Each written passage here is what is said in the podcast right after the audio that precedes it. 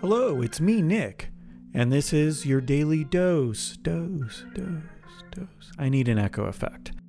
There's a debate right now around forgiving college debt, and it is a polarizing issue, to say the least. Bob and I don't usually discuss controversial topics, but having worked in higher education, this is one very near and dear to me, and that experience affected the way I see it. I was thinking about this buying a house, Mm-hmm. going to college to a certain extent, having kids. These are all things we suffer through, and we encourage other people to do it because we've suffered through it. Yeah. I'm just kidding. That's, you know, but I think that when it comes to, there's this talk around forgiving student debt Yeah. right now. And so there's a lot of people on both sides. And I'm trying to think where I would have been had I had more student debt. Um, because I did, you know, it took me eight years to graduate, and I did, for the most part, pay as I went. Yeah. Good for So you. that was the idea behind it.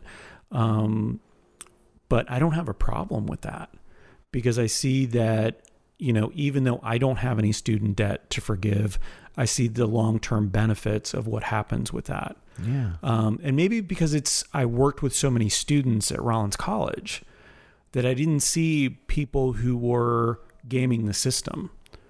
Um, I saw people who were really trying to make a better life for themselves and their family. And that was the way they had to do it because, in many ways, to move up in the corporate world, you had to have that checkbox Mm-hmm. of a bachelor's degree or an associate's degree or a master's degree.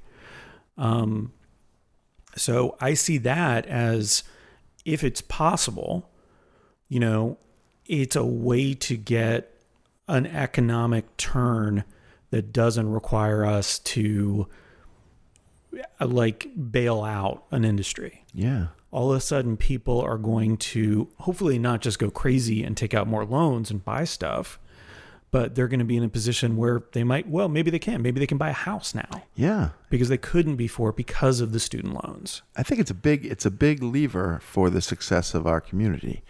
So how do you feel about that though that like you're not going to benefit from it directly you're going to benefit from it indirectly I, I don't care if it's a benefit directly or indirectly. It's a good thing. It's in my mind, it's a good thing because it enables people to better themselves, and when we have better people in our community. We have a better community, and and the the fact is, we're all screwed up on healthcare and education in this country. We have made them premium services when they should be rights that are that are available to everybody.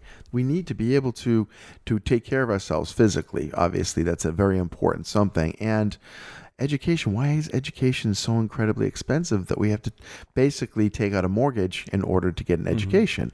It's it's it's screwed up priorities. So I would suggest, you know, as a country, we do better to place our priorities towards subsidizing education and health care of our people for the health and well-being of our community. I, you know, and that, as far as I, I paid for my college, you know, I, I went, I came to Florida with four hundred dollars and a guaranteed student loan for twenty five hundred dollars.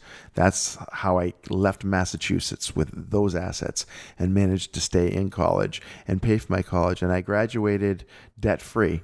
Uh, guess what? I don't even know how I did that exactly, but I would hold no grudge against somebody who worked as hard as I did in college, and then somebody said, "That debt that you amassed, we're going to forgive that." Yeah. So I don't see, uh, to your point, like people don't have to suffer the same fate that I did just because I had to do. And like you said, like I said, I didn't have to, but um, take out much in the way of student loans, or I paid for most of it as I went. But even if I had student loans, like I don't expect that somebody's going to be a better person just because they have to do the same thing that I did. Right. They have to suffer the same way I did. But to your point, like it's not just that one thing. We have to go back. That's a symptom. Mm-hmm. We have to go back and fix the actual thing that's causing that in the first place. Absolutely. I, yeah, I, I really feel strongly that we all need access to education. We all need access to it. And we want to do whatever we can to provide that access to be a better society.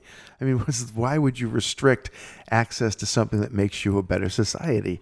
You know, and, and again, it's capitalism is mixed into the mix. That's the whole point. We've got people who are making a lot of money off of these these colleges. You know, the Harvards of the world. They're, the people who work at Harvard are making a great deal of money, and Harvard has an incredible endowment that they're plowing money into as well. And it's uh, it's become something different than just the altruistic educational yeah. institution. Well, I see it more as the the for profit industry really kind of screwed yeah. things up in 2008, and uh, during that time when we had a recession and people were taking out student loans so they could survive. Mm-hmm. And they were going to schools that were charging too much, that were making them take out the max amount, or that were encouraging them because mm-hmm. no one mm-hmm. makes you do anything, but they were encouraging them like, hey, you know what? You can pay for your house, you can pay for your car, you can pay for all these things if you take out the max amount, not just what would cover the very, very expensive tuition that we charge you. Mm-hmm. And so I've always had kind of a chip on my shoulder about that. I'm like, that should be forgiven tomorrow. I do think that those who would have their loans forgiven will be robbed of a certain experience, though. Because as you know, um, working to pay back the money that you owe, uh, that's a that's an experience. That's that teaches that's you true. lessons in in responsibility, accountability, and you had a certain level of satisfaction when you made that last payment. Oh, for that sure. That said, I have now effectively paid for my entire education. So there's, I do think that there's something that will be missing from the mix of those whose loans are forgiven, but uh, I don't know that I don't know that it's worth it enough to say don't forgive the loan, right? Like, I, I wonder though if because what they're paying off is something that is I'm trying to think of how to say this. Like if I could pay that off, then I can invest in a business. Mm-hmm. Then I can invest in. So I'll still have that experience potentially, right? Yeah. Like I, I'm assuming there are opportunities that people are missing Right. Like that's the biggest thing is they're paying off the student loan, so they're working two jobs, so they're missing an opportunity to do X, Y, Z with themselves, something they always dreamed of, or something they're passionate about, or something that would help the community. Um, maybe start a nonprofit, right. or because they can now sacrifice some of that income and revenue because they're not paying this second mortgage or first mortgage for a student loan that doesn't benefit them now. This is interesting because what you're talking about is opportunity cost of student loans. Yes. Right? Yeah. Okay, so it is what are all the things that are not happening because people are so fixated on having to pay back their student loans. And I never considered that. I yeah. think that's that's pretty amazing because I bet it's huge. Hey gang, it's Bob. One of the silver linings of the whole college student loan fiasco is the fact that, in spite of the astronomical costs and the looming debt that comes with college education, so many people are still choosing to make the leap and make the investment. They can see the value of that education in their futures well beyond the weight of the obligations it creates, and so they forge ahead, and that inspires me. We're going to have to find a solution to this national crisis, but let's not miss the good things along the way. Until next time, thanks for listening.